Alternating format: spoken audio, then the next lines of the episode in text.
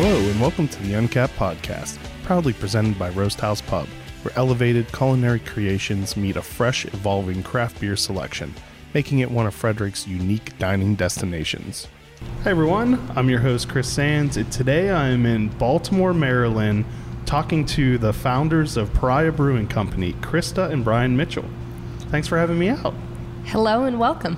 Yeah, welcome to be here. It's like a slight case of deja vu. Like it, uh, anyone who doesn't know, Pariah is where Union used to be. Uh, they've made quite a few changes of it. it. As I mentioned when I came in, it seems much bigger with the the little tweaks you've made to it. Yeah, we didn't uh, originally look to do much change just because it was kind of already laid out. Like the bar is already in place. You know, the basically the guts of it was kind of set. But um, the guy who does our can designs, Tyler Cristobal, he actually works for a um, interior design firm as his main job. And uh, we had them take a look at the space as architects, and the way as soon as they showed us the layout change, we're like, this was 100% worth it. I mean, no offense to Union, but I think the time they opened, tasting rooms weren't quite an emphasis as they are now. Well, they weren't even really a thing. At, when, whenever Union opened, I'm not 100% sure of the timeline, but you may they may have opened before you could even do samples legally. Right. And then Yeah. you definitely could it couldn't like sell a pint to someone through the tap room. So like when they opened, tap rooms just weren't even a thing in Maryland. Right, right. It's crazy. But yeah, it's, it's just looking at it, it's like they obviously put all the emphasis on the production side. So, um, you know, we probably increased, we probably added 30 seats or so. Not massive, but yeah, it definitely feels a lot bigger. Just thinking the wall, I mean, people can't see it, but that white stripe is where the wall was. You know what I mean? It's Yeah. like, wow, that was tiny. yeah, So- it could, just that it is such a difference. It's Yeah. nice. Yeah. So, actually, I don't, where do we want to start? Let's, um, I guess let's just start with the beginnings of Pariah, and then we can talk about why you're here now. Sure. So it was. This was your five-year anniversary. Mhm, Is that correct, right? yep. But not here. Yeah, we uh, uh, to preface, I'm I was born and raised here. I grew up in Bowie, so um, this is home to me. But I moved out west in about 2007, playing music, and then when that started to wrap up and it was becoming clear that a backup plan was actually needed, of course, no one ever says there's going to be, but once it seemed apparent that the backup plan was needed, I um, started getting into cooking, and then over time, that rolled into uh, starting to homebrew, based on a episode of Good Eats by Alton Brown. If you guys are familiar with that show, I love that guy. That guy's a quirky weirdo. um, but yeah, so we started homebrewing, and the bug bit me. And in um, 2010, I bought the rights to the name Pariah Brewing Company, and spent the next seven years kind of learning how to actually do that on the professional end. And we opened for business February 11? 11th of 2017 and uh, that is in a, a brewery it's called brewery igniter and it's a incubator model so long term it was never going to be permanent so it's kind of like if you don't if you don't if you're not a trust fund trust fund baby you can get in because they they purchase the equipment install the equipment you kind of come in put your skin on and, Okay. and go so that's actually what fiscally allowed Pariah to be possible due to some relationships that fell through over the years. But um, we got our start in the Brewery Igniter building in San Diego, and we started shipping by coastal. Obviously, family over here was saying, "Hey, you know, we want your beer. We want your beer." And I'm like, "Dude, get on a fucking plane. Like, you can always fly out here." But of course, they don't. Yeah. So it's a lot. It would be a lot. Would have been a lot easier for you. yeah, a lot Yeah. easier. But um, so they didn't. So we looked for a distribution partner over here, and eventually ended up hooking up with a distributor and started sending beer. And then as that started to grow, we're like, okay, well, if we're going to be selling beer on both coasts, we might as well be in the middle of the country. Logistically, like knowing we had to eventually get out of the Brewery Igniter building. Uh, also, side note on that, that that space is 1,800 square feet, so it's and we brew 1,300 barrels a year out of that space. So it's like brewing in a you know Manhattan closet. Yeah. It's tiny. It's Tetris every day. Um, so it's not very fun in that regard. But That had to be just shy of completely miserable. Maybe even to Uh, completely miserable. It was a logistics. Uh, it was like a ever evolving like move stuff here because tomorrow you need to move it over there because then this is coming. It's like it was literally like playing Tetris every single day. So it, we kind of we learned to work with it and we made it work and we did have it running like a well-oiled machine. But uh, if one thing went wrong, the whole train was completely It derailed. was like a house of cards kind of. so it was it was interesting, but we got it down. And um, but yeah, so as shipping by coastal, we're like, okay, maybe we should look central and try to be somewhere in the middle of the country um, to to ship both ways. And we started looking in uh, Minnesota actually, and we were pretty close to being able to start looking at putting offers on properties and like starting to move in that direction, talking to the bank, yada yada. And we got a wind of their liquor laws, which are pretty similar to what you're describing with here back in 2012 and we wrote the Minnesota Brewers Guild. We're like, hey, like, what's the possibility of this getting changed? And they're like, we've been trying for decades, and uh, and we're like, no, we're not, you because you can't sell beer over your own bar, you can't sell four packs over. We can sell beer over your own bar, but you can't sell growlers, you can't sell cans. It's like all these stupid rules that like lobbyists are pushing because they don't want you know other interests Yeah. to, to have favorability in those circumstances and it's just it's stupid Well, so it was like 2000. I don't know. I can't remember when it changed, but I know for like 2008, a brewery could really just produce beer and sell it to a distributor. Yeah, Right. you Yeah. had to go through three tier. Because that's yeah. when Flying Dog had moved to Frederick and operated under Colorado laws for a while, I think, until they were told to stop. Sure. it- Nice workaround. Yeah. Because then they like they just closed. Uh, once it was pointed out to them that everything they were doing was not legal. Uh, and a, a big problem is too. Maryland laws were kind of vague, also, like where it didn't explicitly forbid, but it Sure. like didn't give permissions. Like, uh, but thankfully they got all that fixed and like continue to make things better and better for Yeah. Maryland breweries. And at least the state seems open to having the laws evolve, Yeah. you know, as opposed to some states where you're like, this, we are well past prohibition, like reevaluate, but at least Maryland seems open to that. That's great. I Yeah. because there's some really big breweries in Minnesota, aren't there? There's- Surly. yeah. Yeah, and I mean Surly themselves looking into it has writ, writ, they called it the Surly bill. They've literally written their own legislation and shoved it through. okay. Like, dude, we're giving you a ton of money in tax dollars. Like, I'm trying to get, you know, effectively give you more tax dollars if you let me do what I'm trying to do to provide jobs and all the other things that, that come with come and with don't people doing in that. like Minnesota stereotypically drink a lot? What else Like, do you isn't- do? yeah, In the with winter, I'm sure. You would think that that would be a little more friendly to breweries. Yeah. So, but yeah, we talked to them, and once we found that out, we're like, no way, that's that's dumb, because we wanted to really, obviously, going back to what we said, like obviously, tasting room and the interface of customer ex- exchange, you know, in our own house is is paramount. We need to, if we always say, if no one's going to tell us, no one's going to tell people why our beer or our brand is special. Who's going to?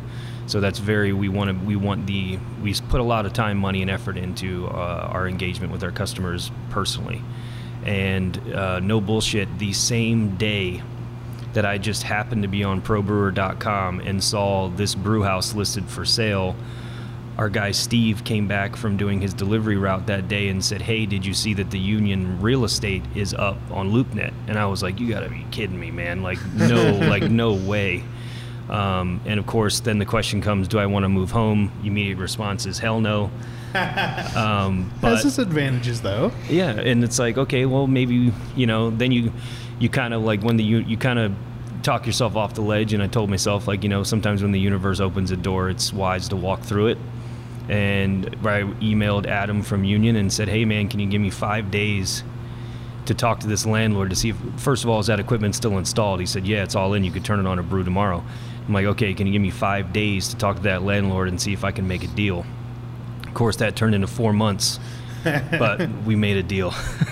so now instead of instead of shipping instead of being in this instead of being on the west coast and shipping all east or being in the middle and shipping both, now we just produced on now we just produce on both coasts. Mm-hmm. So So is the is San Diego still at the incubator, or have you moved? for now, yeah. Uh, But you'll have at some point that'll have to be moved to its own location there too. Yeah, and we'll just have to figure out excuse me, we'll just have to figure out what we want to do when that time comes. Gotcha. So, but right now everything's fine. I mean, it's running as usual. We have three guys that took over over there: Steve, Ryan, and Matt that are that are killing it. And uh, we just go out and make sure they have what they need. But it's running just as well as it did when we were there. How how does that work? Do they give you like a time? Is it a time frame that you can be in there, or like once you reach a certain size of business, or Not really. We um, excuse me. I was milling grain, and I've got grain lung. but um, Some water.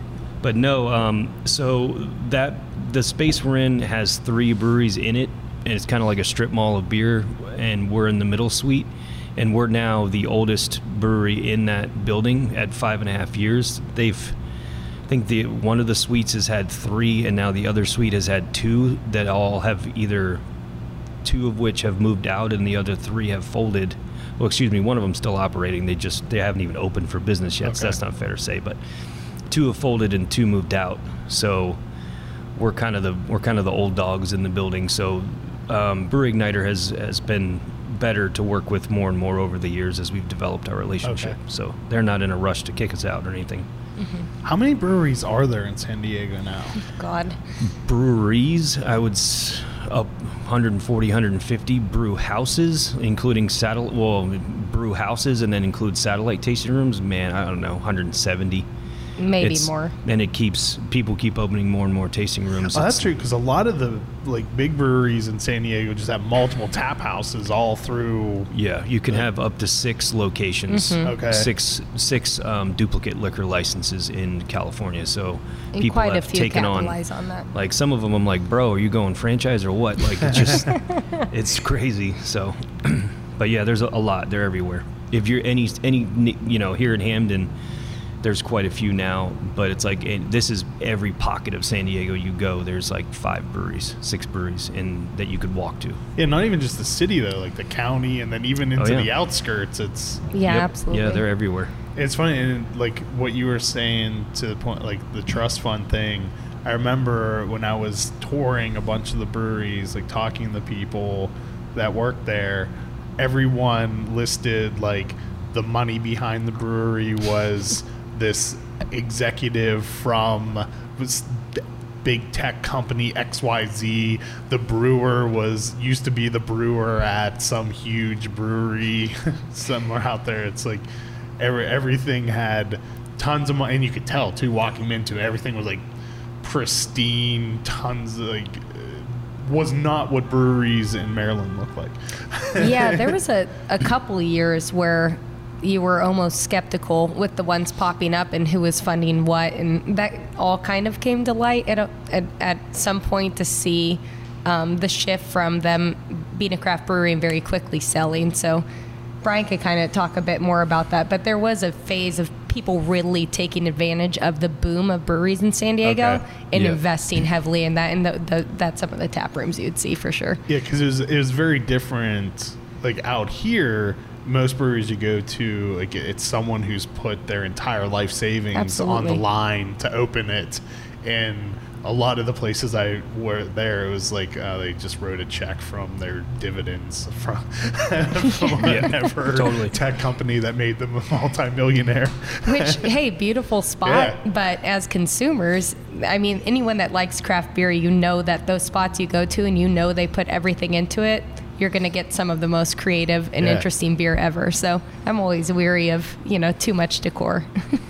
Yeah, I always say that uh, which trapeze artist do you think is practicing more, the one with the safety net or the one without? yeah, So, um, but no, I think there was like three distinct waves in craft beer. I'd say like the original wave, you know, the Stones, the Dogfishes, and all those. Those were like the brewer owners. yeah, And then the second wave was very distinctly like old money I want to grab some of this, and then now I see something popular that Yeah. hasn't had a bunch of money thrown at it yet. Yeah, like going into a midlife crisis, and I'm gonna go open a brewery because I've been home brewing for six months, and I'm gonna hire some dude off this. You know, it, and it was like they weren't the owner wasn't the brewer or the creative engine or even the financial engine. It's just they're just like doing it because they think it's fun. Yeah. And it's like brewery owning a brewery is not fun. I can definitively clarify that. um, brewing is fun. sure. but um, but no, now now I think we're back to a, um, a lot more brewer owners, and it's you can feel it when you walk in for sure. It you it's distinctly palpable of like okay, this oozes like someone just like spewing themselves into what they are and Yeah. what they want to do. So I think beer has never been better. I would have to agree. Yeah. Yeah.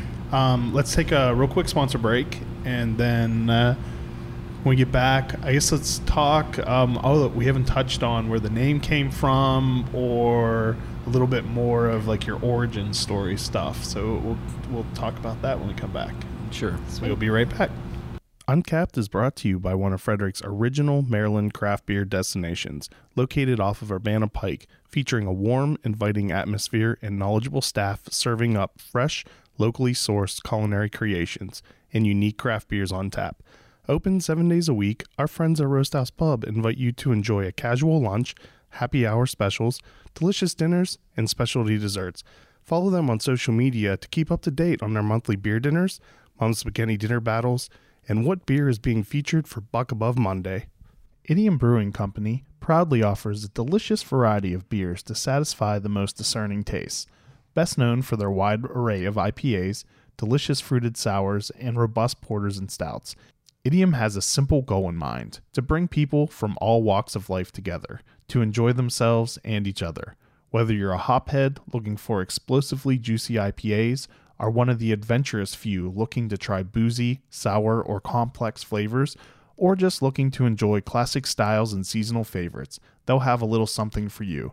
Idiom Brewing Company is located in downtown Frederick, just south of the intersection of East Street and East Patrick Street, with ample seating directly on Carroll Creek. So I forgot to ask you when you first mentioned it, the first time you homebrewed, was it any good? Uh, yeah. The first homebrew actually, honestly, was good. The I'm inclined to call you a liar, but I'll believe I'll believe you. I followed Alton Brown's recipe exactly. That's Okay. the first beer I brewed was his recipe. It was like a cross between like an English pale ale and Sierra Nevada pale ale, basically. But um, it was good. And then the second beer I brewed was was was good. And then the third What's beer the- I brewed was trash. you waited There's a while for it to be awful. Yeah, yeah. third one was complete trash. I thought I had it down and tried to get wild, and no. Well, I th- I, that's one thing I feel like i as long as you're sanitizing correctly and you're sticking to classic styles, it's just it's kind of like baking. You just follow follow the instructions and it's going to come out right. Yeah, it's, And- it's mostly it's like you can have a good recipe, but if your process sucks, your your beer's gonna suck. And Yeah. you can also have a not so good recipe, but a great process, and you're still gonna have a drinkable beer. You know, Yeah. it might not blow your socks off or be like you know earth shatteringly crazy or whatever, but as long as your process is solid, you'll you'll have a good beer. Yeah, I like I'm not great at cooking, but I can bake phenomenally because I just follow the instructions follow to a rules. T. Yeah. Like Absolutely. with the exact amount of time, the exact temperature. So it's like home brewing, I just always to a T what it said. I followed it and I think everything was pretty like I think the worst thing ever was my first batch was undercarbed. Mm. I- That's and- probably every home brew I've ever had. so then I just, I, so I had just bought a kegerator and kegged everything Problem from that solved. point on. Yeah, Yeah. and it never happened again. Yeah. Nice mitigation strategy. He had a buddy that would keg condition, and then even if he was under on keg condition, he'd just force carb it. I'm mm. just like, you have so much more room to adjust if you're in a keg than you do in a bottle. You're you're pretty much committed. And even worse than that is bottle bombs. If Oh, you, yeah, if you where you- overdo it on a home brew, like yeah, and you got two cases of that shit sitting in your closet, especially if it's stout. eesh, That's just, I mean, that was just 2 a.m. Pop. Pre, that's just, well, I mean, that's just fruited sours nowadays. Yeah. yeah, totally. And those are pr- produced professionally. Yeah. um, so how how long was it from like getting into home brewing to when you decided this is what I want to do for a living? Uh, pretty much immediately. Thinking like liking cooking, and then I worked in kitchens for a little bit. Actually, worked in the kitchen at Duclaw and Bowie as a prep cook, uh, and that was insane. The amount of work they expected from one person out of that was nuts.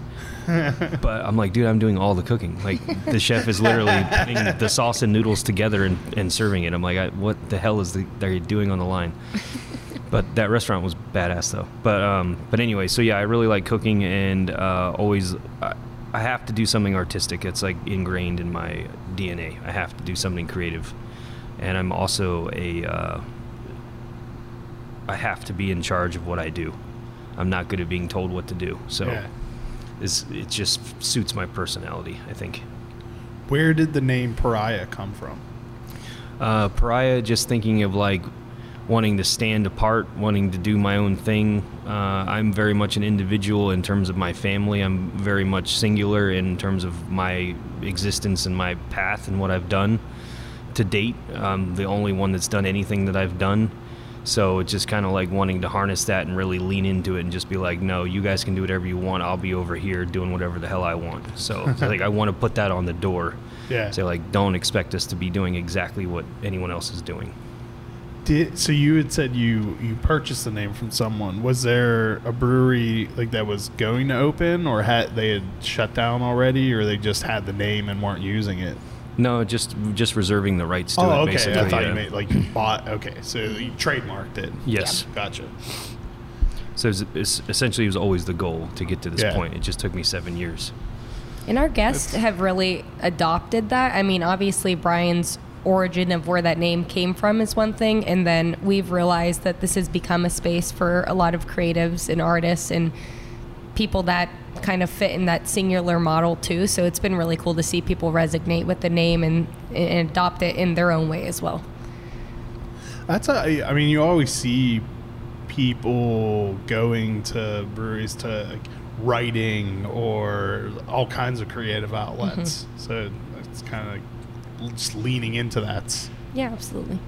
So is there is there a does Pariah have a theme that you would say like the for um, beer names and or is it just whatever you want like It's really it's whatever. Like our tagline is "No practice is sacred," and and obviously excusing the religious connotations of that. It's more so to just say nothing that we do is set in stone, and everything is always in flux. And it's also to say like inspiration can come from anywhere, and you can kind of put anything into something and, and transform it into your own. You know, I've heard amazing quotes from all walks of life, every background, every creed, every everything, even people that I wholeheartedly disagree with on almost anything they say. I can get something from that and go down a rabbit hole and discover something that might be valuable to we can apply to what we do here.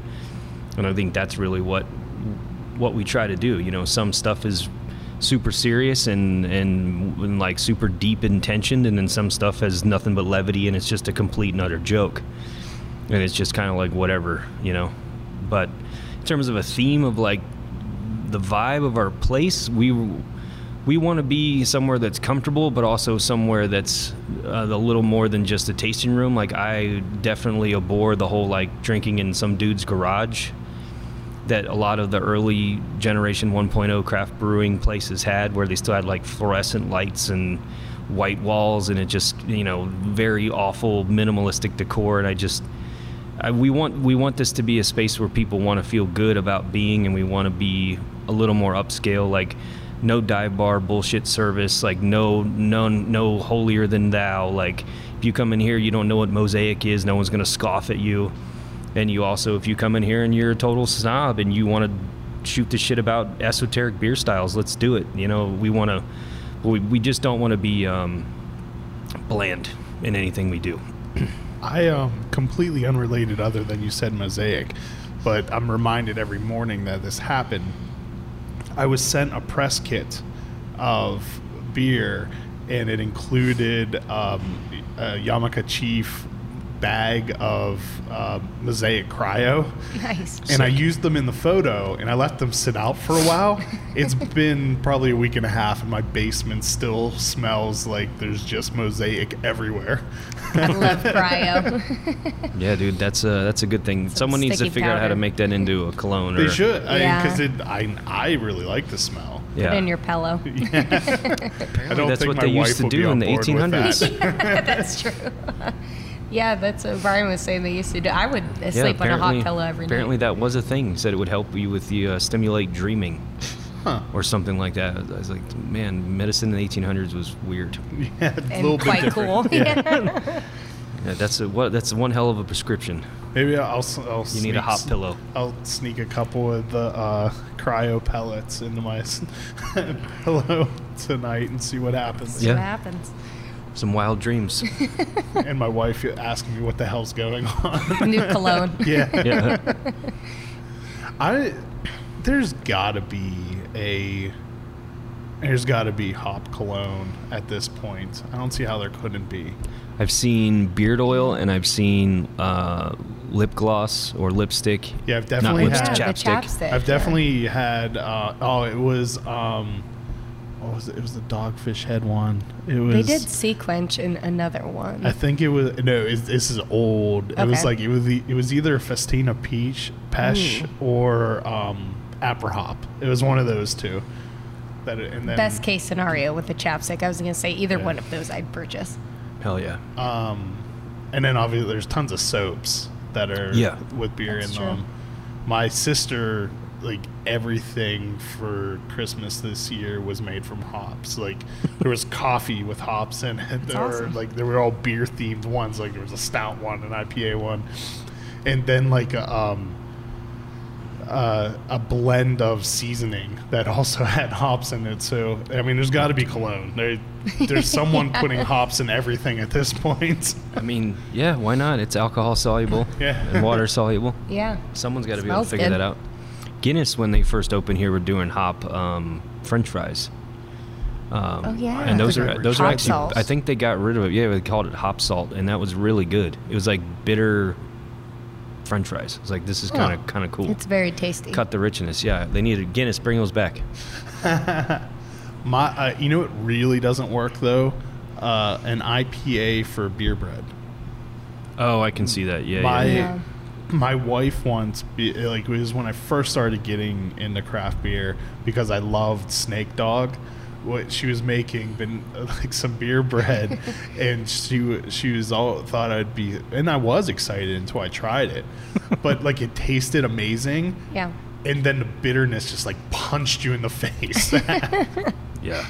I it can was see that. it was really good all the way up to the point where the the bitterness kicked in, and it was Just like some IPAs. so yeah. bitter. No, it was it was jarringly bitter. there was something about the cooking process that made it way worse than any IPA. Note taken. Yeah.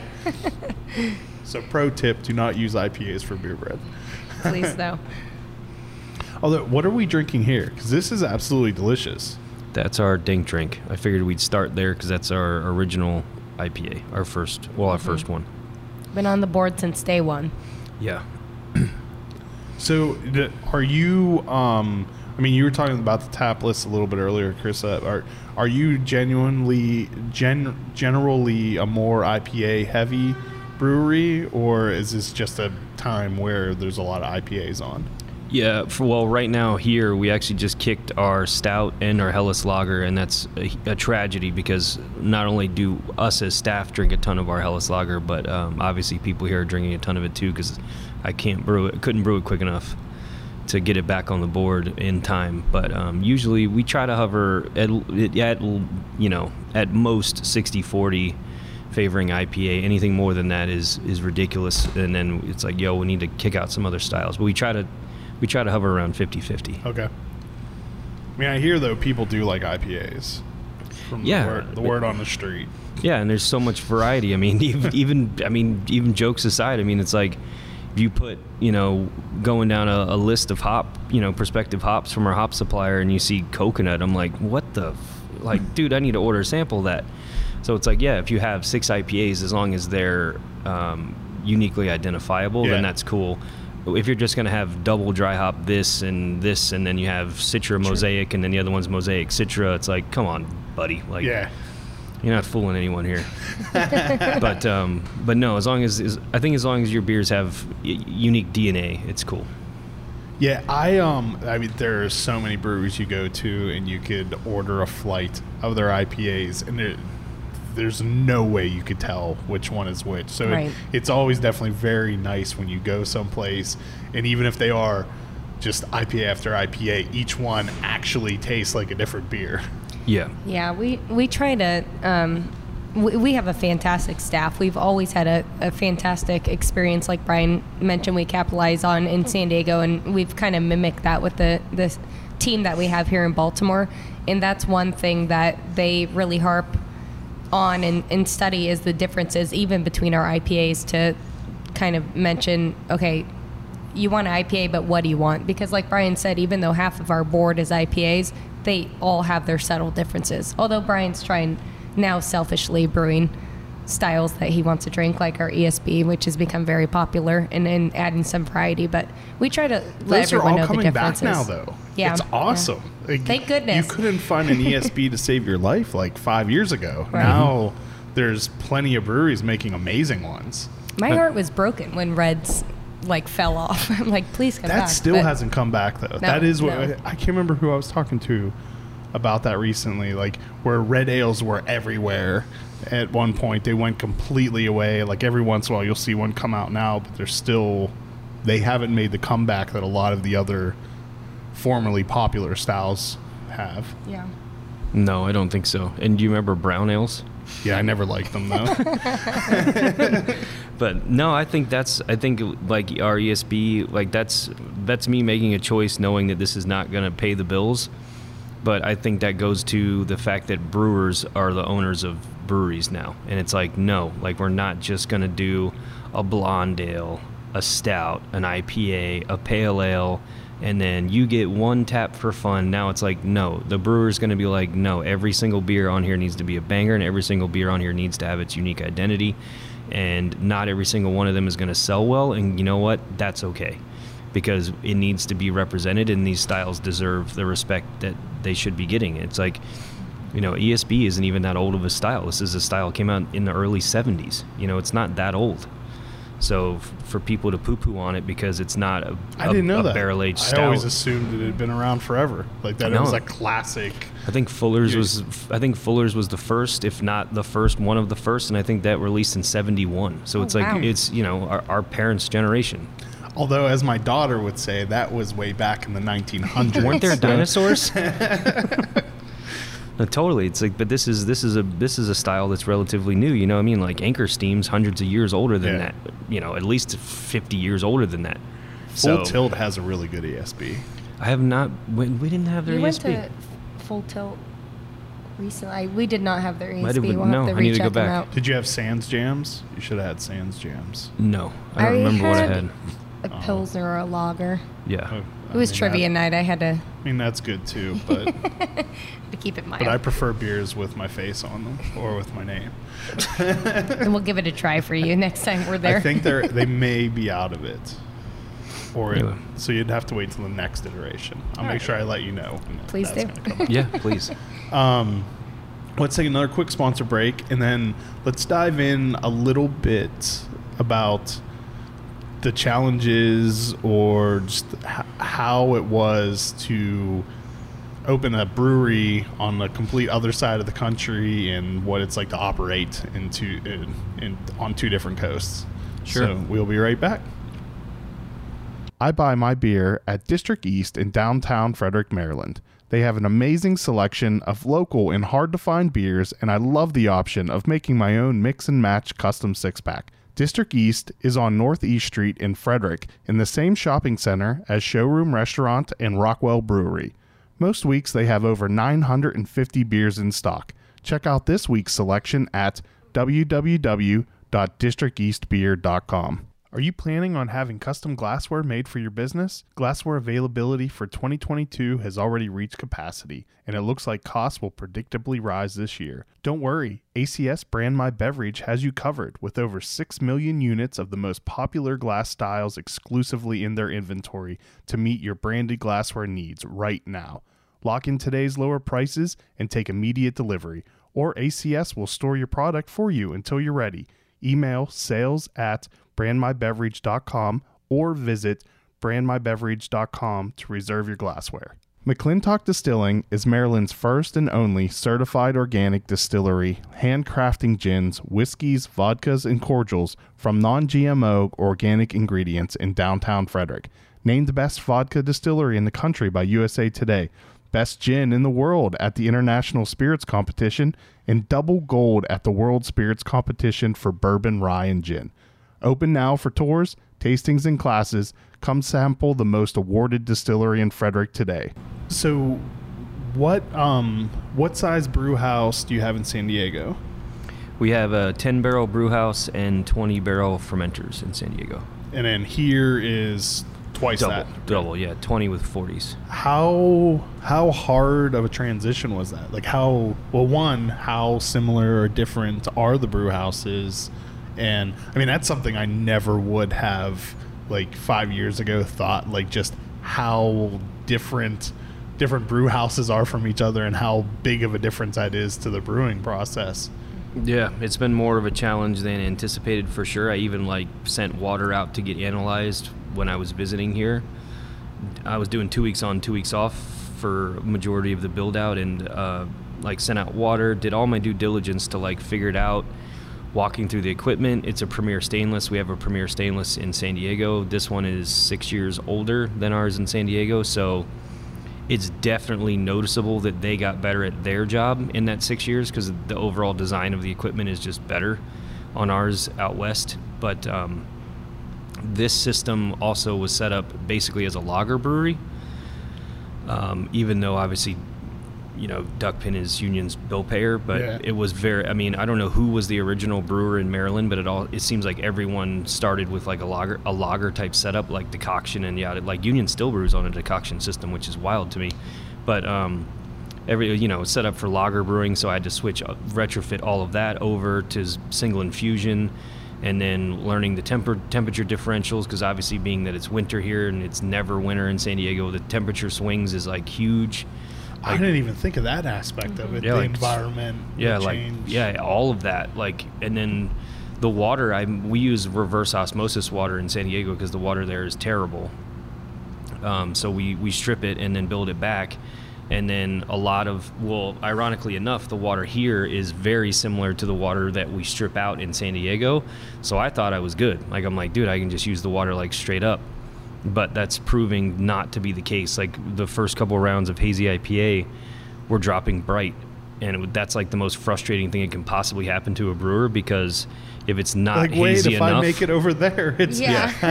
and it's like the same exact process, same exact recipe, same exact water, all of that being exactly the same, and then to have it drop bright, it's like literally heartbreaking because then you're going to get the oh, it's not hazy enough, two s- Yeah. two stars, um, which is like fuck. But um, Give us a second. I mean, I, I, I will crap all over people and on Untappd, but I will also crap on a brewery that calls a clear beer and hazy IPA. Totally Oh, we get, get it. it, I yeah. totally get it. It's, I was. I. It's frustrating. I think I threw a glass of beer across the room, realizing we were just about to open, and uh, it was dropping bright. It's just like, dude, you ungrateful bastard. you know, to this beer, it's like I gave you everything you needed. Why are you doing this to me? But um, So, so what was the problem? What, what, what was the? Di- did you? f- I mean, I assume that you found the difference because these are quite hazy. Yes. yeah, it's it took me five years basically to get to the point where we when we transitioned over here. So to have that happen was like felt like five years was for nothing. And I was like, dude, I don't want to do this again. Um, and also, I need to do it in like rapid speed because now we have a, a reputation with to withhold. Like coming in as Yeah. the new guy, like I don't want people to be like, this isn't what it's supposed to be. But um, but no, I think we've got it dialed in now. Uh, I I got cute and bought a different brand of pump. Like it could be that simple. Oh. Um, I was realizing that the pump I was using for, to recirc my dry hops wasn't doing it as effectively, so I had to get a new the pump that I have in San Diego. I had to buy one of those and like overnight ship it to get it here. It's like then I had to. I'm shifting more towards sodium chloride as opposed to calcium chloride because the sodium here is lower. I don't know how that's helping with haze, but it is, and the mouth feels better. so it's just kind of like like strip everything back. You know, we had a long conver- Chris and I had a long conversation one night. I was like, she's like, "What are you gonna do?" I was like, "I have to look at every damn variable and adjust it again." And I mm-hmm. even even though I've already been through this over the last five years, easily the most difficult style of beer I've learned how to brew is our IPAs. Like I really am proud of where our IPAs are, but it's been a nightmare. Um, so to get back to where we should be here, I'm actually enjoying our beers better now with the changes I've made here. Um, like this beer we're drinking right now is only six percent, but it drinks like an eight percent beer in terms of Yeah. mouthfeel. Oh yeah, it's very pillowy and full. So it's been, um, but it's been. I'm glad that I stuck it out because I was like gonna give up. Like, West Coast only. yeah, West Coast only. All our hazy IPAs come from San Diego, yeah. but um, We only do clear beer on the East Yeah, Coast. yeah. so, but um, it's been uh, logistically, it's been div- more difficult than planned. But our team out there is really strong, so we need to. We're getting them up to speed and kind of taking off the training wheels and being like, "This is your set of responsibilities. You know, this is what the team needs from you, and and we'll get there. You know, Are you brewing the same beers in each location? it's an exact mirror. Yeah, How how close have you been able to to get the them? to the day. Yeah, we're packaging the same day. We're brewing the same days. It's no, I mean like flavor, like taste wise. Oh. Steven's a badass. Uh, I mean, Yeah. He trained under Brian for several months before he took off the training wheels, and Steven's an excellent brewer in his own right. And I was just in at our San Diego location a couple weeks ago. You can't tell the difference. The beers are the beers. It's it's actually quite incredible, and also obviously as owners, we're quite happy. yeah, Because I know that's that's always something that's listed as, I mean, especially with such a drama- dramatic difference in Yep. water and climate, which I hadn't even thought of before. Yeah. That being able to make things match is really difficult. So that's awesome. That Yeah, it's like even over here, like the lots of hops that we're getting are different. So you know, like over there, like you, you know, whatever's going to the West Coast alloc- allocation is not what's being allocated to the East Coast. So even our Citra over here is a lot more dank than the Citra we're using in San Diego. So that's been a challenge to like figure that out. And um, oh, you so know, you actually like just have to have complete like different recipes. It's for the same beers. Yeah, it's it's Splitting it's us. it's kind of obnoxious, but it's like it's I guess it's a jigsaw puzzle. You know, it's like you know the first batch our our uh, IPA colors, the first batch of it that we brewed here was like smelled like weed, and like we describe it as like enriched orange juice and mango. So it's like like whoa, dude, like. We've been brewing this beer for uh, probably a year into brewing that beer at that time, and it's like, how the hell did this happen? You know, so it's been it's been fun and irritating as hell. So, how many times have you been told by someone here who's had your stuff in distribution that they liked it better when it was made in San Diego? Now that you Hasn't 'cause I- happened yet. Okay. I've only overheard one person um, being dumb um, so far here. Or So, saying that well, like it's so much better brewed in Baltimore. we have no, you- I haven't heard anyone say Okay. that. We've de- I've definitely heard I've had it in San Diego and yada yada yada. It's like no man. this- Okay, so one. yeah, one one Yeah. dude, one dude, which is pretty good average. yeah. Because I just know like uh, like Nugget Nectar. Everyone every year will say, "Oh, so much better last year." And then when I interviewed the Trogner brothers, and they talked about the the lengths that they go in to make it the same every year. It's just like, so what? What about when people tell you they liked it better last year? Did you ask him? yeah. What'd they I say? can't. I'll have to go back and Cut the listen. cord. Yeah.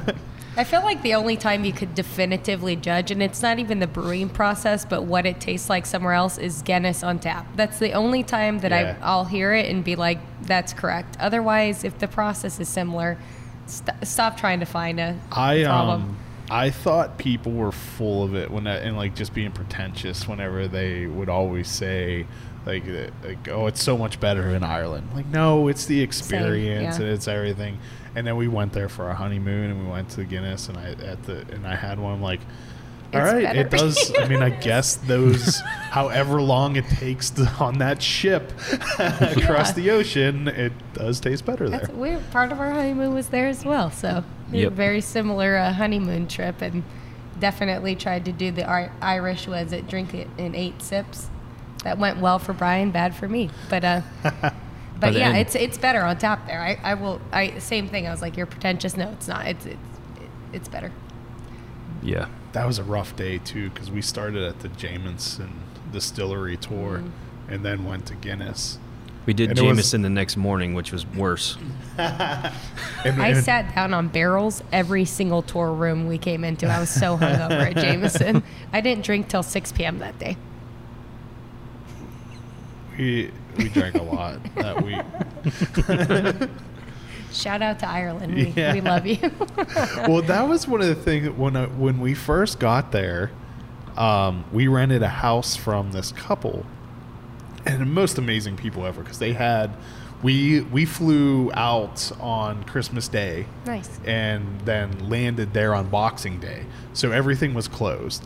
And the people we were renting the house from were worried that we wouldn't be able to get food or anything. So they had meal like pre-cooked meals in the refrigerator that's for awesome. us. They Oh, had nice. wine for her, for my wife, and then a Wow. four pack of Guinness for me.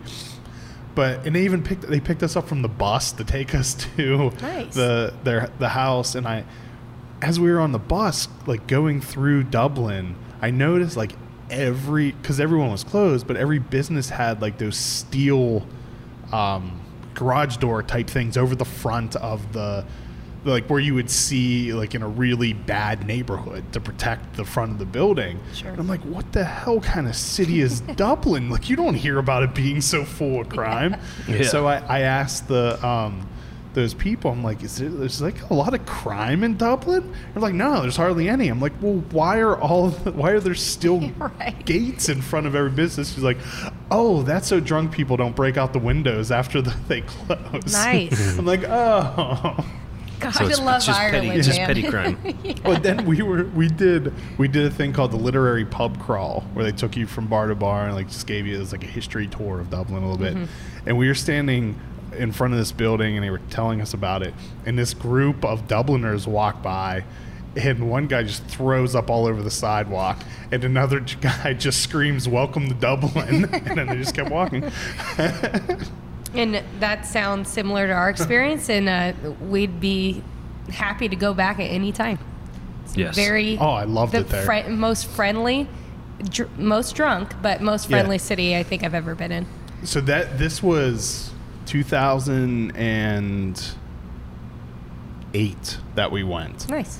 So like I had bought like a little folding map and stuff because like I didn't like, really didn't have smartphones to use for mapping and stuff. Yeah. There, I never once had to use it because every time I got the map out, I wasn't even done unfolding it, and there was someone there already to ask me where I needed to go, and then they either walked us there or gave us precise directions. Incredible. Yeah, they're Yeah. the nicest people in the world. They really are. It's incredibly nice. Yeah.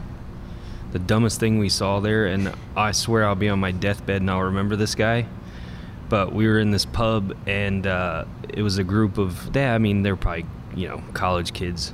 But um, there was a group of, how many was there? Four of them? I think about yeah. four or five of them, and um, they're sitting at this table drinking, and their buddy is like wasted. Like he and we sit down, and and so, someone caught wind that we were on honeymoon. They're like, "Oh, buy him Light around, us over. Yeah. invite him over, buy him around." So we're like, Jesus, because we're already like we're half in the bag ourselves.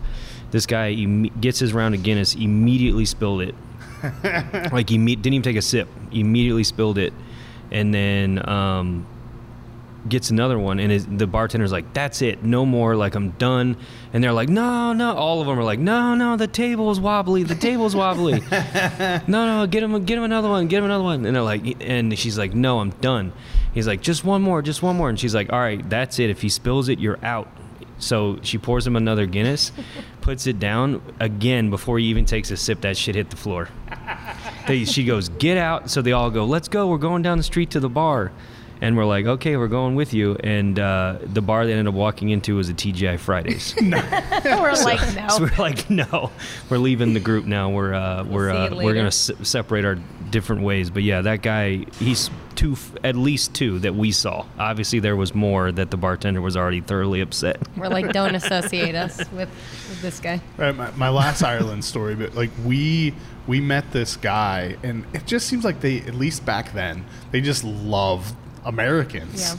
And he especially loved Americans. Like he started talking to me while I was ordering a drink at the bar, kept buying us drinks, and then there was we met another couple that were from Silver Springs that, Oh, that were there on their honeymoon. Yeah. So we were like hanging out, and this guy was like, "What do you want to come where we're like we're gonna go to a local bar? Do you want to come hang out where we hang out?" And we're like, "Yeah, cool. That that'd be fun."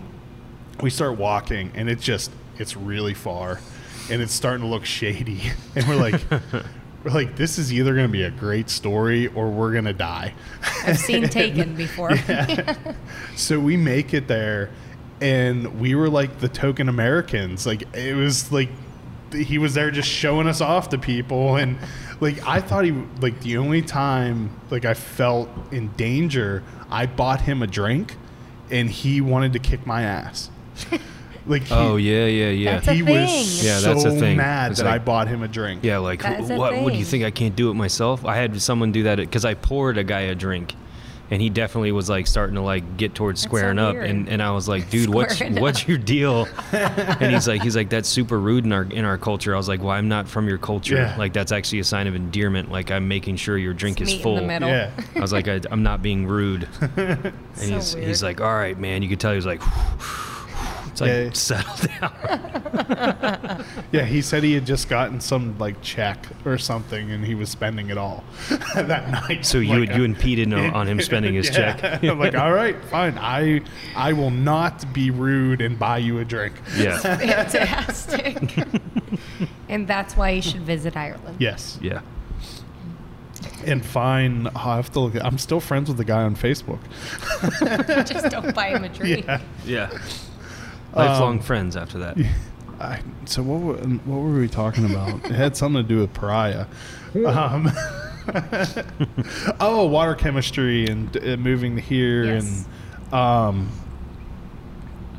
So how actually it's been you opened at like the very beginning of the year, right?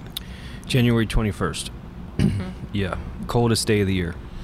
In dry January. Congratulations. Yeah. In COVID. Uh, yeah, I was Yeah. just gonna say during a pandemic. Was totally good, planned. good timing, guys. Yeah. yeah. So that had, I mean, that had to add in a lot of other additional difficulties with trying to open a brewery on the other side of the country. Yeah, we thought Yeah. uh, we thought we were pretty much out of the woods with like the hang-ups of COVID and yada yada yada being you know just over a year into COVID by the time we started this process. But wow, that was like grossly underestimated how much that was still going to be a problem. Um, but yeah, you know the joke everyone says is like, oh, whatever you think it's going to cost, double it, and uh, it's like, no, like quadruple. if you, Yeah. um, we have an SBA loan, and I'll tell you, we had to calculate every single dollar, where every single dollar was going for that SBA loan, and of course, this is what they do. Yeah. So everything was quantified. This is how much for drywall. This is how much for eh, you know right on down the line. Every single thing, and we still ended up being grossly over budget because of unforeseen circumstances. Like um, I tell everyone this story. It's like the the original quote on the shipping for our fermenters was twelve thousand five hundred, and that's seven tanks coming from China. I'm like, okay, no problem. And then while they were on the boat was when the whole shipping thing took Oh. place Yeah. and all the shit was stuck off the coast of LA or wherever it was stuck, and um, they ended up hitting us up and saying, "Oh, uh, sorry, your price is now seventy-one thousand, and please let us know how you'd like to proceed because any delay in response will inco- incur storage fees."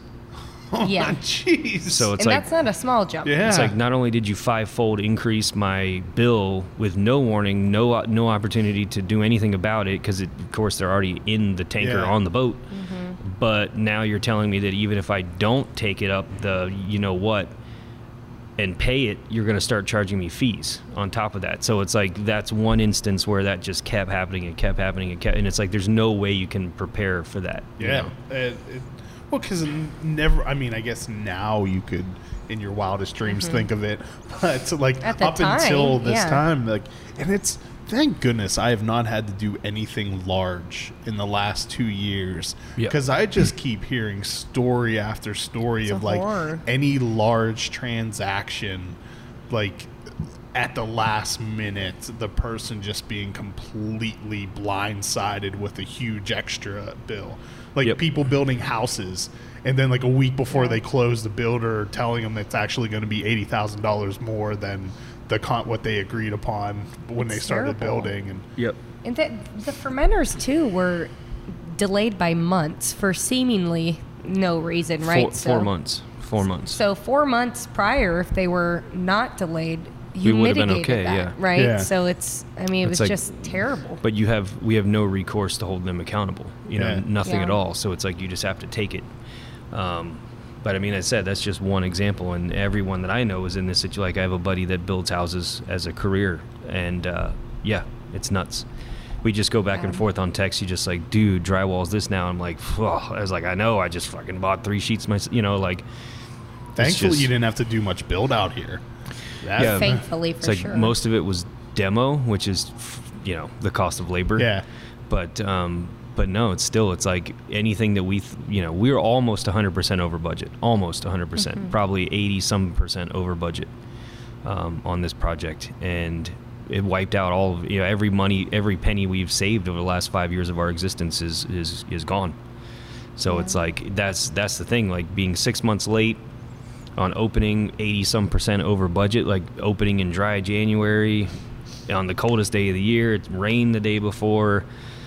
COVID, you know, inflation. It's like all these things were like, dude, this sucks. yeah. and uh, but no, we opened at four o'clock, and at four thirty, every seat was full, and we just I like I almost fucking started crying. It's just like holy shit, like I mean that is Yeah. one good thing about Maryland is that people in Maryland love Maryland and anything to do with Maryland Yeah. and will show up yeah, needless to say, we were incredibly grateful to just open the door. And, um, you know, we, we had visited in the past Baltimore specifically, in Hampden specifically, our, uh, one of our distribution um, staff here is really from Baltimore, but from Hampden. But opening that door and, like Brian said, seeing that crowd and just being able to engage just immediately um, even furthered our love for the community here. So, yeah. has it stayed busy since then Yeah, we've tapered off a little bit during the weekdays, Yeah. and I think weather is now playing a factor in terms of the normality. I get it's like the new thing, so yeah, you're gonna go even if it's raining or 19 degrees or whatever. But yeah, we notice a little bit of fluctuation if it's raining, obviously. But um, but no, I mean we're still we're still doing better than anticipated uh, on a weekly average. And of course, we just added a patio, so now we have outdoor seating too. That was one of the biggest, the two biggest questions we got were, do you allow dogs, and do you have outdoor seating? And I'm like, you can bring your dog, but bro, it's 19 degrees. like, why are you what? Like, yeah your dog does not want to be Grew there soft in Yeah. California. I'm like, I'll, I'll, I'll answer for your dog, and like, no, I we went, don't have outdoor seating right and now. And also, now the answer to both is yes. but now the answer to both is yes. people in San Diego are soft.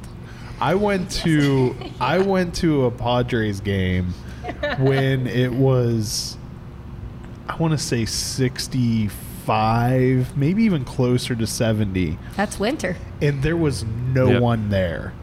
And Well, that's because they probably also sucked at the time. no, they were good. This Oh, was really? the, this was the Yeah. year that the um yeah, they went f- I can't I can't remember the I don't Yeah, they had. I know the time you're talking about. They had a, a really good team. Yeah, yeah. It was kind of down and then it went up, and that's probably when you were there. And so I asked, like we were ordering a beer, and I was just asking the bartender, I'm like, "Is this normally what it is? Like, does no one come to Padres games? Like, oh no, like people in San Diego just don't like bad weather. Yeah. I'm like, what are Yeah. you talking? Like, this is perfect weather. It's beautiful out. If I it's can- if it's yeah. if it's, It's below 70, it's it's winter. I will say, as a San Diegan, it's embarrassing, and I, I don't accept that. And uh, the worst thing I saw prior to me moving to Maryland last May was um, there's a patio, the popular restaurant in North Park where our other brewery is. Thanks. And there's a, a patio outside, and it was 75 degrees. And I saw the group of individuals there because there was wind asking the um, server at the restaurant to move a heater to turn it on and face it towards them. 75 degrees. And I said, no, that's not going to work for me. I, I need to. Uh, I need to experience some seasons and never be this soft.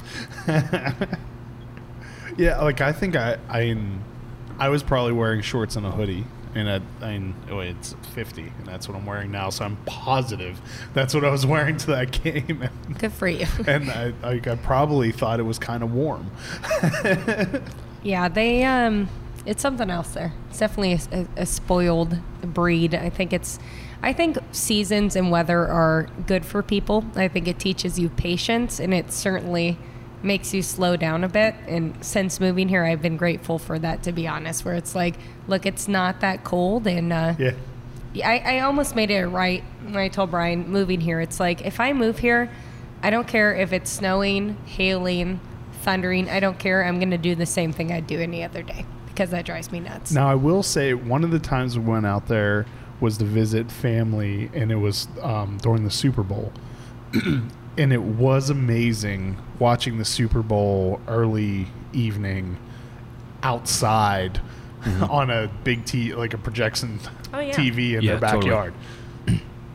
So yeah, that you get was some amazing. benefit of sports. Like, like I'm a, um, yeah. I'm a Laker fan for life. So now being back home, it's like now the game doesn't start until 10 o'clock, and I'm like, bro, I'm old. I gotta go to bed. But yeah, a lot of the. I mean, even she got that here. She's like, when does the game start? I'm like, seven. She's like, holy crap. I'm like, yeah, we're not on the West Coast. So now I'm an Orioles fan. Sorry, Padres, but I can't stay up late. yeah. Yeah, it's way too late. um. So, d- d- are you going back out there often, or have? And is will you always do that, or is the intention like to have a the team set up and in place where you have to go out fewer and fewer times? Yeah, I think oversight's never a bad thing, and it, it. I think our team there, you know, to be able to tangibly be around and fix some issues or just talk things through when it's not on the phone is important, right? Yeah. And um, But so you kind of build animosity if your boss is always on the other side of the country and not there Yeah. addressing things. Exactly, and like Brian said, it's it's worked so well so far. We have a fantastic team. We're going there about quarterly right now. Um, that will probably either be the same, if not more often. Uh, We're all about our team, so Yeah. if they think the support is fine as it is, for us that just means that we want to be there even more. And there, I mean, there are definitely worse places to have to go visit often.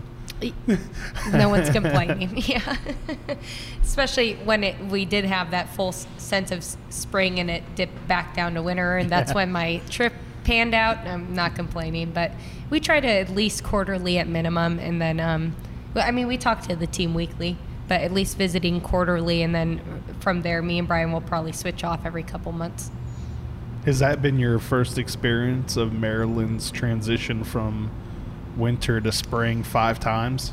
Yeah, it's um, I've well, of course, Brian growing up Yeah. here, some of our friends um, that he has from childhood, we we're talking recently, and they were sending me the most hilarious memes with the essentially 20 seasons that you have. Yeah. I'm almost at a full year, so May I, I'll hit all essentially 20 seasons, and this First is the dumbest. Fake spring. Yeah, this is dumb. Second- I'm not liking this one at all. I'm like, what is going on? So I'm just holding on. That Punxsutawney thing is like way off yeah. every year. yeah, yeah. And I heard next is like the pollination, and as an allergy woman, I have to say I'm a little bit scared for that one. So Oh, this year seems like it's going to be ch- horrible yeah, too. I'm sure. So yeah, buckle up. I'll let you know in May how, how I'm oh, I liking it. like I'm already starting to get miserable yeah, from yeah, them. So it's I, intense. Although when I did move here, nothing is more, um, I guess, shocking than the week I moved here was cicadas. So that was a nice introduction. See, we we had none in Frederick. Really? Yeah, there were like Bought a new build or Yeah, a lot of new build because that's what they're I mean, saying. There's, so much construction There's a that lot wiped of them places that are newer, but Okay. they're like the neighborhood I live in was around the last time they Oh, wow. emerged. Yeah, that's weird. Um, and if you if you went into like a certain f- distance east, they were Mm-hmm. there, and then like as you drove further west here, because I I came I went to Oliver for their anniversary Nice. party, and that was while the cicadas were there, and I hadn't seen a single one yet, and Yeah. like it just got to the point on seventy where none none none. And then just my car getting pelted with them. I'm like, oh, seem this is what people were talking about. yeah, yeah. Yeah, these man. old these old things. I remember walking up to a tree in my backyard and being like, "That tree looks weird," and realizing the whole damn tree was literally covered in cicadas. It was moving, like the tree was moving. I was like, "That's some crazy stuff, man." Like, it's- that's that's some Yeah. alien alien stuff going on there." We didn't have a we didn't see a single one at our house. That's yeah, that's crazy. It's nuts. Same with Brian's parents in Eastern Shore. They didn't Yeah. have any. I'm like out back cutting the grass and like literally like swatting these things away. Like, dude, get the hell away from me! And they're so dumb, just fly right into you. Yeah. The uh what so what are we drinking here? This is our Dorcha Extra Stout. This is the oldest recipe that we still produce. This was the the prototype of this was the second beer I ever made. So So this was the beer before the bad one. this is the beer just before the bad one. yeah. So yeah, re- this is this started off on my uh, kitchen stove in 2010. this is really good too. This is definitely Yeah. my favorite um, beer overall. I mean, regardless of style, I absolutely love this. I'm a stout drinker. That's what got me into craft beer, and absolutely love Dorcha. Yeah, um, and to our uh, Ireland talk, I'm super Irish, so if I can't make a stout, there's a problem.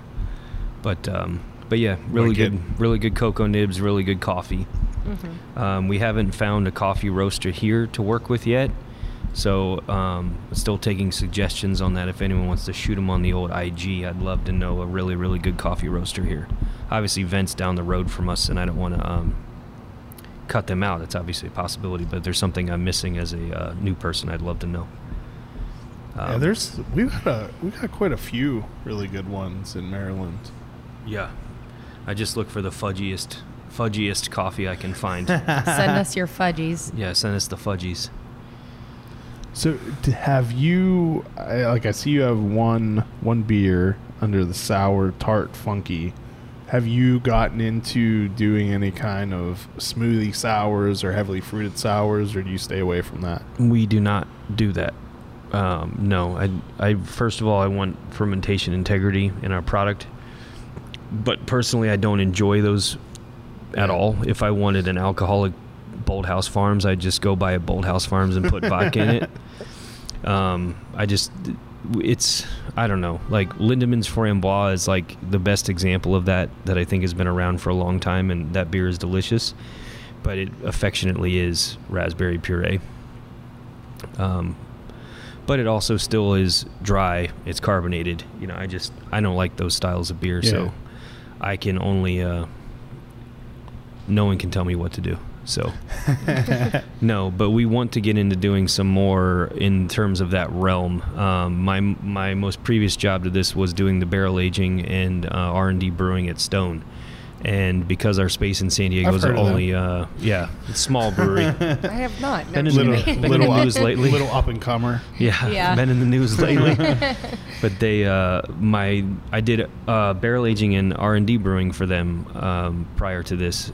But because our space in San Diego is so small, I haven't gotten to put any beer and wood ever under the Pariah brand. And now having this space, I actually have that opportunity. So I'm dying to get into in getting to do some some wood treatment on some beers. But no, you'll never see a uh, pastry stout or a pastry sour from us. Will you um, be sticking to like stouts and stuff in there, or do you want to do some mixed fermentation and?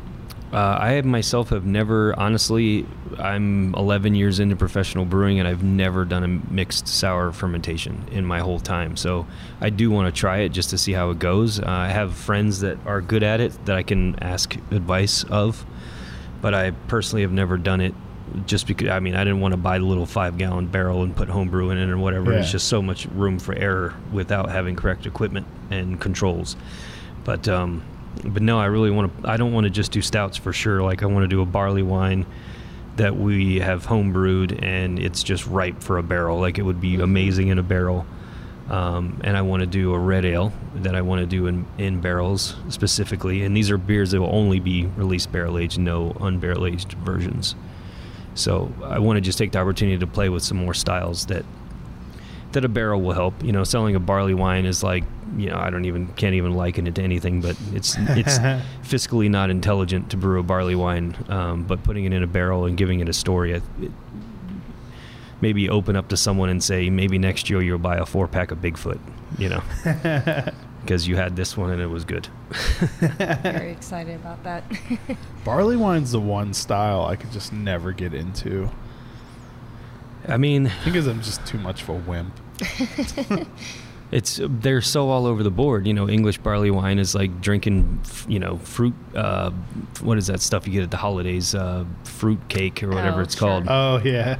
And I mean, as young people, we're we don't like that. Like I don't like prunes, granddad. You know, like that whole, that whole thing. But uh, no, it's like fresh, fresh Bigfoot, man. It, it tastes like a prototype double IPA when it's fresh. Since me and Brian started dating, um, obviously very heavily heavily commissioned and calculated by Brian and, and what he does in brewing, but it's always been a hobby of ours to have a lot of fun with a very off and interesting and, and kind of put our minds together um, to do these home brews or of different styles and stuff that's just way out there. And obviously biased but not really have been some of my favorite quote pariah beers ever is some of the stuff that me and brian just come up with over the years. And again come up with me saying stupid things and him making it a, a logical beer um, the barley wine being one of those. So um, not a style that i drink or go to as well but having that be an experience where we could put our heads together and, and come up with something fun. And when it comes out it's actually like damn this is good my favorite thing we've done since we've met. So, what is your approach towards releases? Do you have do you have a lineup of your core beers and then you do a lot of one-offs, or what is your uh, release scheduling kind of like? Sure. We um so originally when we first opened we were doing the um, original like model of like here's our cores and here's our seasonals and we opened right when that kind of died. Um, and people started with the oh I've had that before what's new? Um, and that's it was incredibly frustrating for probably the first nine 12 months of our existence. Like what do what the fuck do you mean? What like dude this this beer is delicious. Like it's not not it's not it, that it's not as delicious. It's just as it's actually better you know as time's gone but um so we kind of adopted a, a rotating since then we've kind of come up with a rotating schedule. So we do have quote unquote core beers but it's really only quote unquote core beers in terms of we try to keep them on tap here all the time. But um and those are it's only four beers that are in that um, that rotation right now but that's a quarterly rotation. So we only can those four times a year and then the other beer that we do two SKUs a year, I should say, two beers a year. One of which is our core rotation, and then we do one more special release that's either once or twice a year at most, and then occasionally we do three beers a month. This month is a three beer month, um, and that's just because the two the two other styles we're brewing outside of the core might not be you know a, a huge uh, number driver. You know, like if we're gonna do another sour, we'll do something else that is maybe not as good of a mover to kind of just get the throughput on it. Um, but but yeah, so we do two a month. To easy answer, two a month. One is a core rotation quarterly, and the other is a special release or once or twice a year. Do you plan on having any East Coast or West Coast exclusives, or always just doing everything in both locations? We will only have one beer that's exclusive to um, each coast, and that is our LeBron Haze. Okay. Uh, LeBron Haze will only exist now in um, Southern California. We have distribution in Arizona as well as here and Delaware, and we're not going to sell LeBron Haze over here. Over here, LeBron Haze is called um, Tasty Taste, okay. but it's the same beer, just um, adjusted. And I said I'm a lifelong Lakers fan, but um, I get it that people might not want that over Yeah. here. Space alone, if we were ever going to have exclusives or get an R and D system, uh, space wise, it would end Yeah. up being here. Probably in the future, like you said with the barrels, but we try to make sure that everything is available to all of our uh, um, all of our customers. Yeah, if someone wants something, we don't want to withhold it from Yeah. them, and we want to make sure that it's available to those who want to seek it out. Yeah. Do you have anything coming up that you're excited about that you want to give a little plug to? Um, stuff that's coming up, we have um, a lot of people over here have asked why we're a West Coast brewery without a West Coast IPA. That's a good Um, question because West Coast IPAs are phenomenal. It's a fair question. Number one fair question. question. Yeah. Um, but next week, uh, well, I don't know when this will air, but Friday.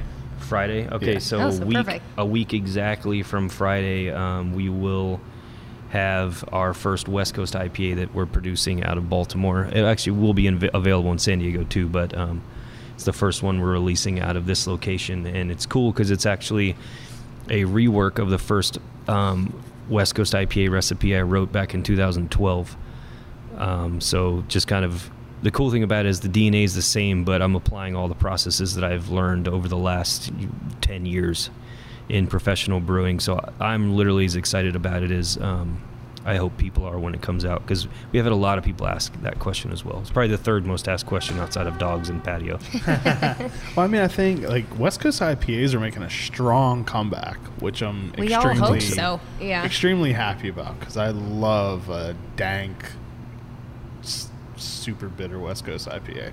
Yeah, I'm, I'm with you. That's when we said I came from Stone. Like I when Yeah, I that- first even that was when I bread and butter.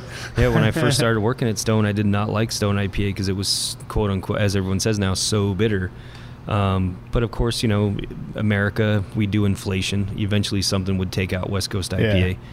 But um, West Coast IPA and Hazy IPA are. It was inevitable that they both would exist in the same space. It's they're both cats, but they're definitely different breeds of cats. You know, one's a lion and one's a panther, or whatever you want to say. Like, they both deserve to exist in the same space. The only difference between what we're doing with this one and what I think a lot of people are doing is what I think a lot of a lot of people are doing are making a clear hazy IPA and calling it a West Coast IPA, uh, not bittering it correctly, and definitely to your point, not making it as dank. It's a little more fruity and just Yeah. It's just clear. Um, whereas that's not what we're doing. This is the hot, I mean, this is mostly Mosaic, Simcoe, Columbus, and 94 IBUs in the kettle. Like it's this is bitter. As Go it get your palate wrecked Yeah. at Pariah. So this is like when people are asking, "Are you going to do a West Coast IPA?" This is a West Coast IPA. Um, just with applying our modern processes to kind of utilize the hops even better than we knew at the time back Yeah. then with driving thiols and all that good stuff that we apply to brewing now that just that information wasn't available at the time. That's what I like I do love too about them coming back is that the places that are are applying all of the new techniques or newer Mm-hmm. hop varietals or new hop like ways of delivering hops to making them and it like they see just seem even better or it may just be the nostalgia kicking in too Yeah. No, I, I think they are. I think it is affectionately better than what they were at the time because we weren't using our utilizing our raw materials yeah the best that they could. And it's like, you know, here Sapwood Cellars, Scott Janish, like the the that book that he put out is absolutely incredible. Like I learned, I need to bring that guy a case of beer. I learned oodles from reading that book. But it's like, and and then even just to see in that book that a lot of this research was done by Sapporo. is staggering. It's like you don't even fucking put hops in your beer. Like, Yeah. But, But, they uh, need to understand them for that little bit that they use. yeah, it's like wow. Like I can't even believe you guys have an R and D program that's dedicated to this. But it's like thanks, dude. Like now, anytime I go get sushi, I'm ordering a Sapporo. Like Sapporo just That's- started following me on Instagram recently for some reason. That's hilarious. I was hilarious. confused It's by awesome. that follow. it's hilarious. I think, like Brian said earlier, too, I think um, as someone myself that's very analytical and that's my contribution to beer, um, I think a lot of people fail to recognize or understand um, that to me, and, and really what it is, is beer is an art. Brewing is an art form. So when you talk about taking the things that you've learned or developing these styles, um, when you allow a brewer to truly be an artist, you're going to have some of the best beer ever. Yeah. So n- don't minimize or delete these styles. Drink every style on the brew the, on the board. Don't let these styles go to waste because that that's when you're really going to get something that um, s- sparks almost like an, an artist feel in yourself, even Unless if you're not an artist.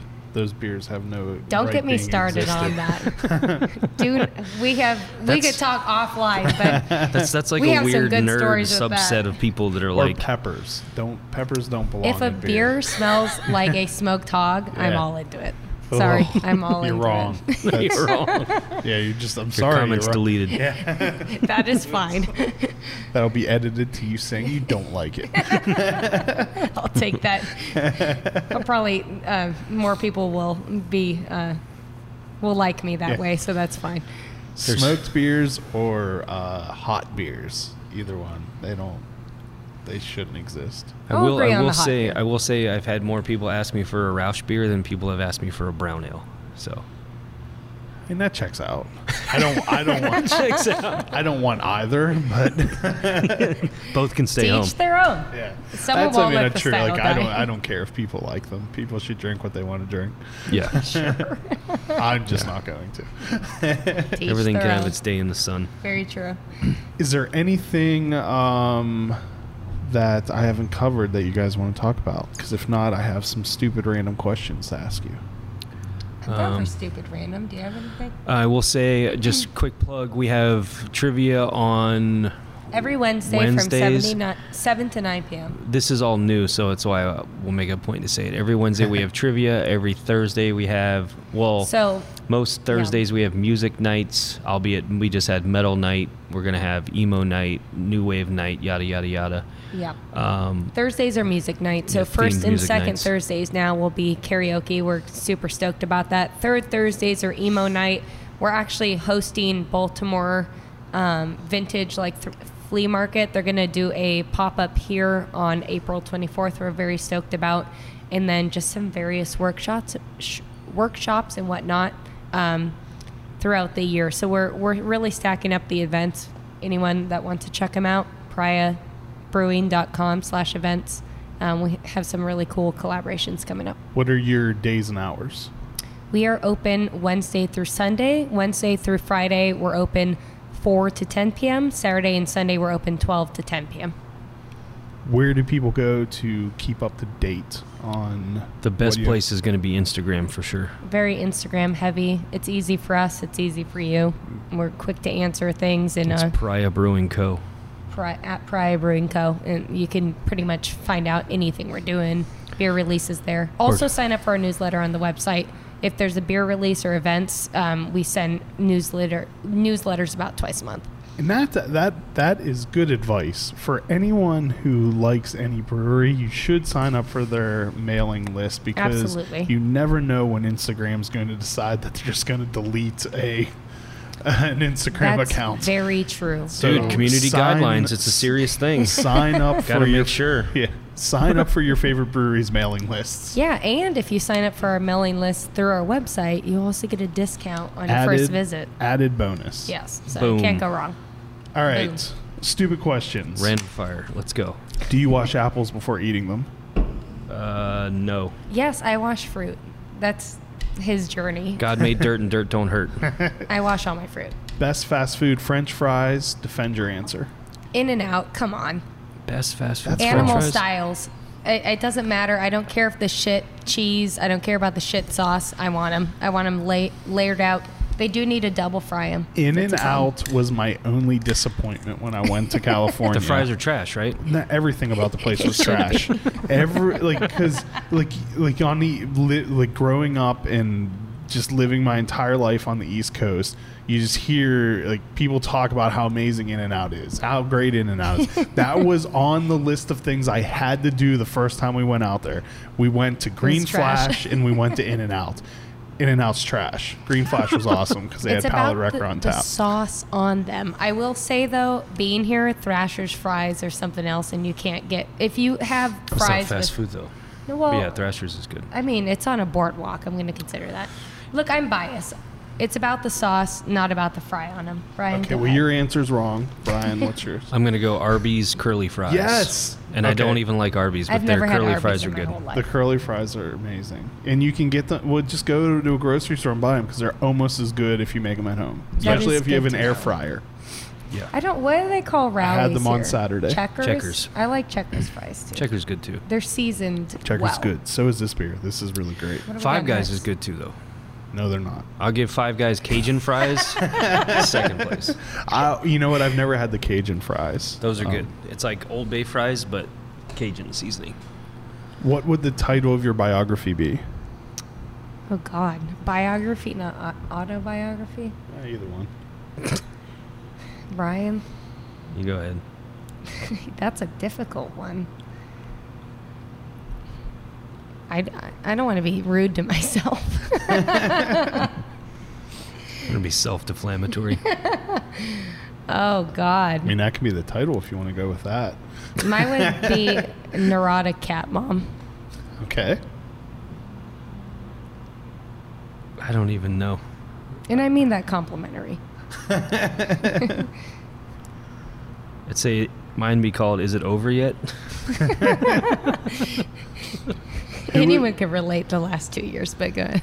Who would win in a battle between a ninja and a pirate? Ninja. Wrong. Ninja and a pirate? Were are we talking like, hmm, Talking Johnny Depp pirates or Any pirate. I'm sorry, I think I can be wrong here. I'm going to go ninja, but I'm Also just, wrong. I don't think pirates move that fast. But they have guns and cannons and Uh, swords guns. and But the gun's aiming until that at a very ninja sneaks up fast- behind you and sticks yeah. one through your heart. is Batman a ninja? Yes. Okay, don't even get us started on Batman. Well, you can see right here some influence there. We are a huge Batman family, and Batman's everything. I'd say he's all of the above. He's also an Anything he eccentric wants to be. billionaire, so he can be anything he wants to be. Um, what is the scariest movie you've ever watched? Exorcist. The Exorcist still scares me, and Jaws. Jaws is number two. He does not like the ocean. Neither do I, but it's because of the sand. And it has nothing to do with sharks. That's also a hate tragedy. You're scared of the It's a sand. Wait till you get in the water. There's way way worse things waiting for you, buddy. I don't make it past the sand. yeah. We love. Brian got me into Exorcist. It's it, the first movie he ever saw in theaters. Scared the crap out of him. He got me into it. I had to drink maybe what five bottles of Dogfish Head for him to get me to watch this because I wasn't in horror movies. I finally watched it, laughed through it because I was drunk, and now it's the scariest movie I've ever seen. Watch it very regularly. What's scarier, aliens or clowns? Clowns, Aliens. hundred percent. It doesn't have a right or wrong answer. Yeah, no. Flats or drumsticks? Flats. Do I know what this is? Wings. Wings. Flats or drumsticks. Oh, I You just started eating don't- meat again. it Two yeah. bones. Two bones or one.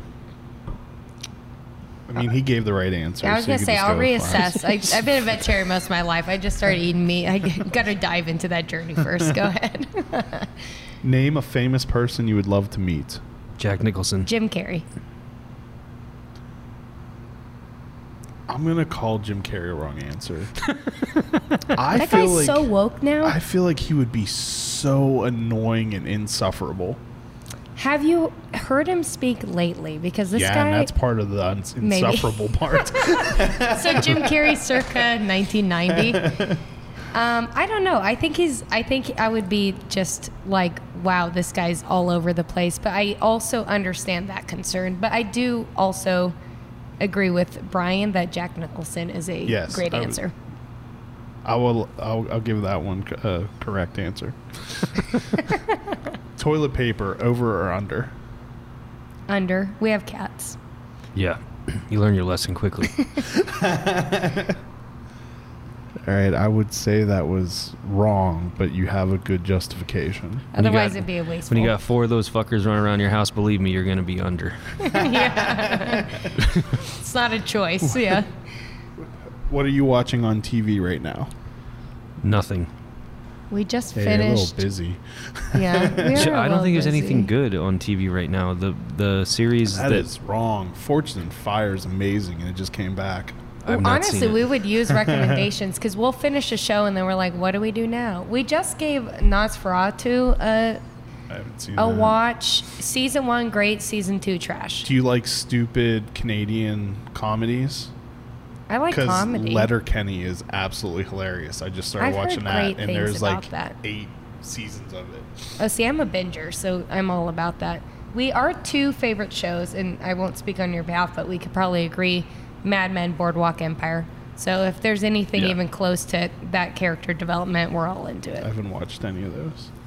Highly recommend, especially I mean, Boardwalk yeah, I've heard nothing like that. They're all amazing. I Yeah. just every time I like my wife and I have gone to start, like "Ah, Ah, I'm too tired to watch this. Like it, it, it- like they feel like ones you have to actually be paying attention to. Yeah. So I stick to the like just brainless. It doesn't matter if I I, miss ten minutes of the episode. I haven't missed anything. The honesty is good because then you wouldn't enjoy it, you Yeah. know. So that's fair.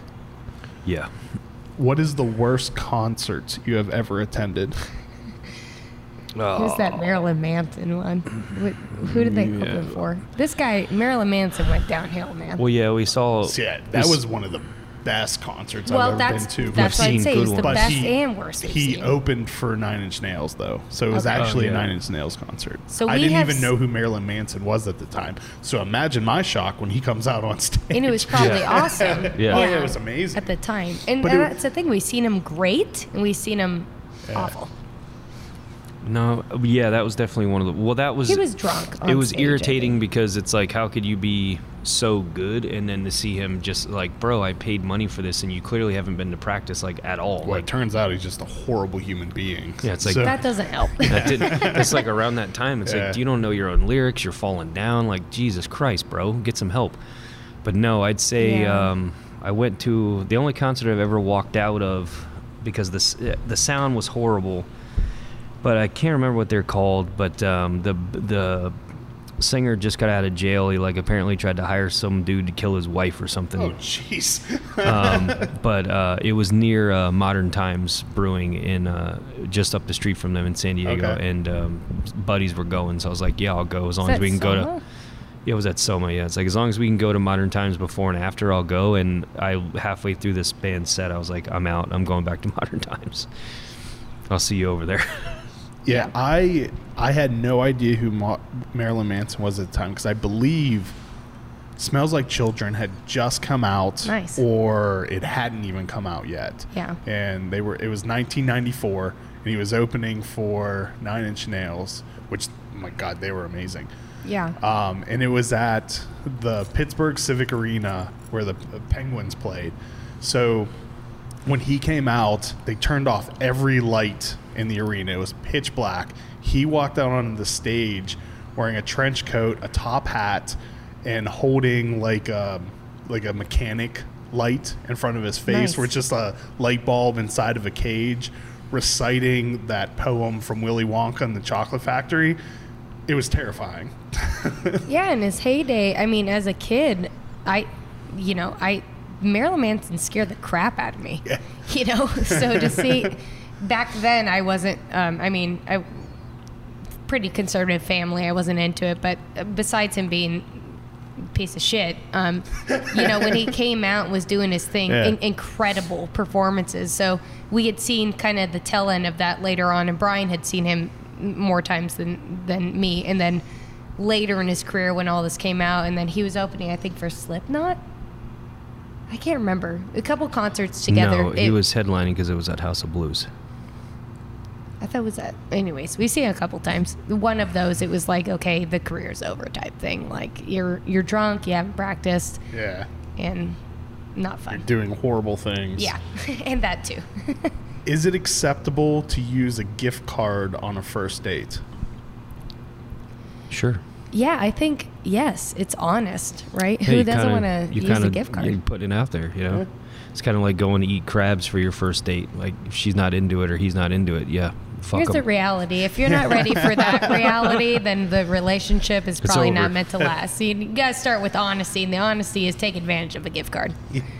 Although that's a good test too, like for wings or Yeah. like Something where you know it's gonna get picking or- dirty. yeah, where it's gonna get real. Yeah, if they're into that, they're probably a keeper. yeah, true.